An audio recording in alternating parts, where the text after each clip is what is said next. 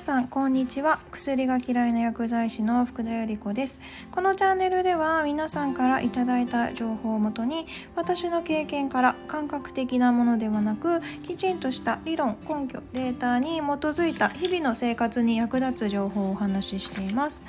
でえっと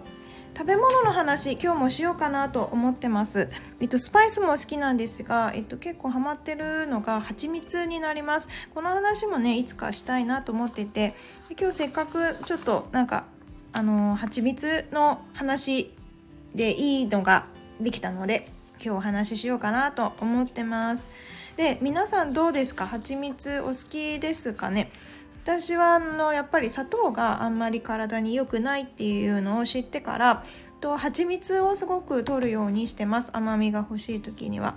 で、えっと、なぜ蜂蜜にしたのかなって考えた時にあのすごくビタミンだったり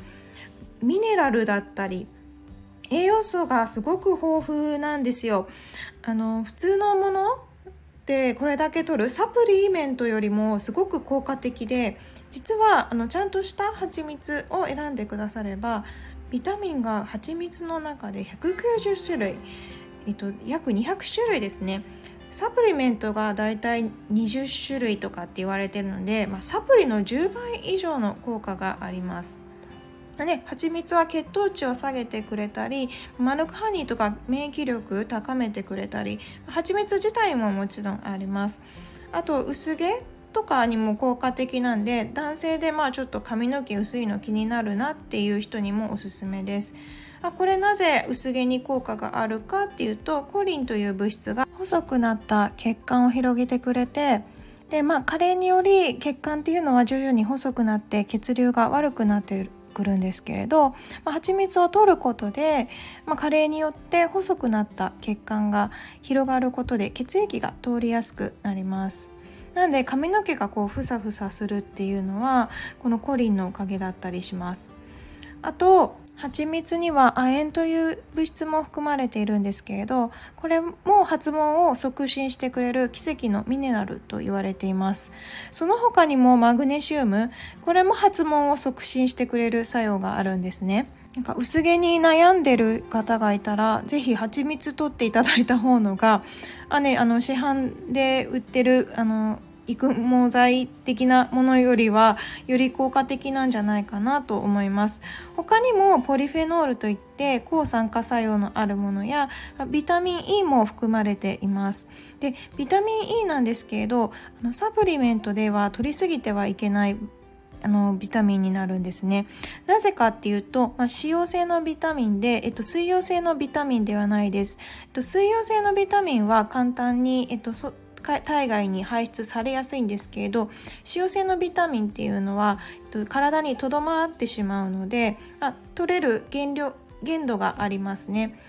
なのでサプリメントではビタミン E があんまり取りすぎないように少なめに設定されているんですが蜂蜜はま自然由来のものになるのでビタミン E の量も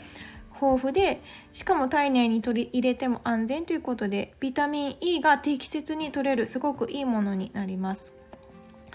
そして、えっと、蜂蜜腸内環境もねすごく整えてくれるんですよね。蜂蜜の中に含まれているオリゴ糖やグルコン酸。これが、まあ、腸内はあと善玉菌と悪玉菌があって、まあ、そのバランスで成り立っているんですけれどもこのオリゴ糖とグルコン酸善玉菌がすごく大好きな餌になります。なので、えっと、善玉菌が優位になるのでより腸内環境が整うようになります。そしてあと脳腸相関っていう言葉ご存知ですか？えっと、脳と腸は関連しているで、と、例えば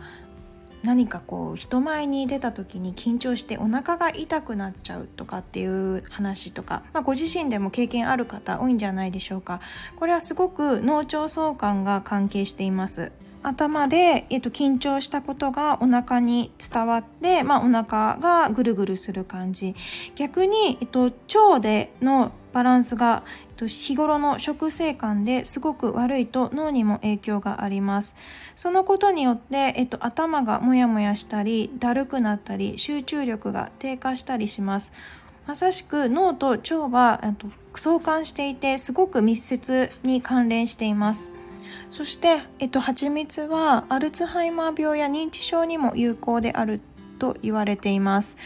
まあ、2025年の高齢者にの5人に1人は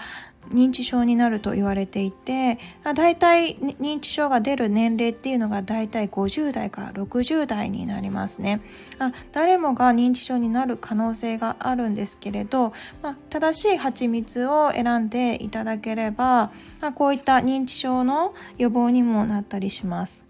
あ蜂蜜は先ほど抗酸化作用があると言いましたけれど、まあ、それによって脳の機能も改善してくれるほか、まあ、髪の毛をふさふさにするのと関連して、まあ、爪の若々しさも保ってくれます。髪の毛の爪ってなんかあんま関係なさそうに思えるんですけれどあこれ全部あのアミノ酸からできてます。タンパク質ですね。で爪の若々しいっていうのはまあ、以前ねあの表情のところでちょっとお話ししましたけれど爪や髪って生命維持で必要な部分じゃないんですよ。すごく優先度が高い部分ではないんですね。なので本当にあのきちんと正しいものを食べていたら、まあ、爪の方まで最終的に美しさ髪の毛もそうです。黒々しく若々しいとか爪もそうですけれど最終的なものが爪や髪に反映されます。なんでまあすごくあの顔とかすごくお化粧で綺麗にしていても手だけこうやっぱり老けてらっしゃる方とかも稀にいらっしゃいますよね。こうやってあのまあやっぱりちょっと食べ物がいいものを食べていなかったり、まあ、爪が割れてたり欠けてしまうとかってもしあればやはり食べ物の影響が大きいです。あ私もね今振り返ってみると爪が割れやすかったし、えっと、10年前にこうささくれを引っかいてしまうような癖があった時は、まあ、爪の部分がやっぱりうまく作れてなかったんですね。食べ物とかの影響で。爪を作る部分を爪の母と書いて僧帽と読むんですけれど、まあ、ここの栄養がきちんと行き渡っていなかったので、まあ、爪が割れやすくてささくれができやすかったんだなっていうのがあ、今となって分かったような感じです。で女性だとね結構ネイルされてる方多いと思うんですがまあ私はねちょっとアトピーなのもあってネイルはしてなかったんですけどまあやっぱりしたいなと思った時期もありました。ただこの先ほど言った爪の母と書いて僧母という部分爪を作る部分にマネキア液を塗ってしまうとそこの部分がやっぱり呼吸できないような状態になるのであんまりおすすめではなかったりしますね。できれば何もしない状態で、えっと、いただいた方がいいです。蜂蜜ってすごい効果ありますよね。私もすごい大好きでとよくとってます。でまあそのおかげもあってお肌とか髪の毛は特に違います、まあ、シャンプーをあんまりしなくなったっていう影響はあるんですけれどあの髪の毛もあの白髪染めとか、まこの年齢だとね知ってる方もやっぱりいて、まあ、そういうのも全然白髪とかも生えなくなったし昔は結構バッサバサだったんですよ。乾燥しやすかったしまとまりはないしって感じだったんですがあの髪の毛も多分すごく黒々としてるのでと割と若々しい方かなと思います。あね、蜂蜜本当にすごくいい影響があります。ただ、蜂蜜、私過去に本物じゃない蜂蜜を買ってたがためにすごく体に悪影響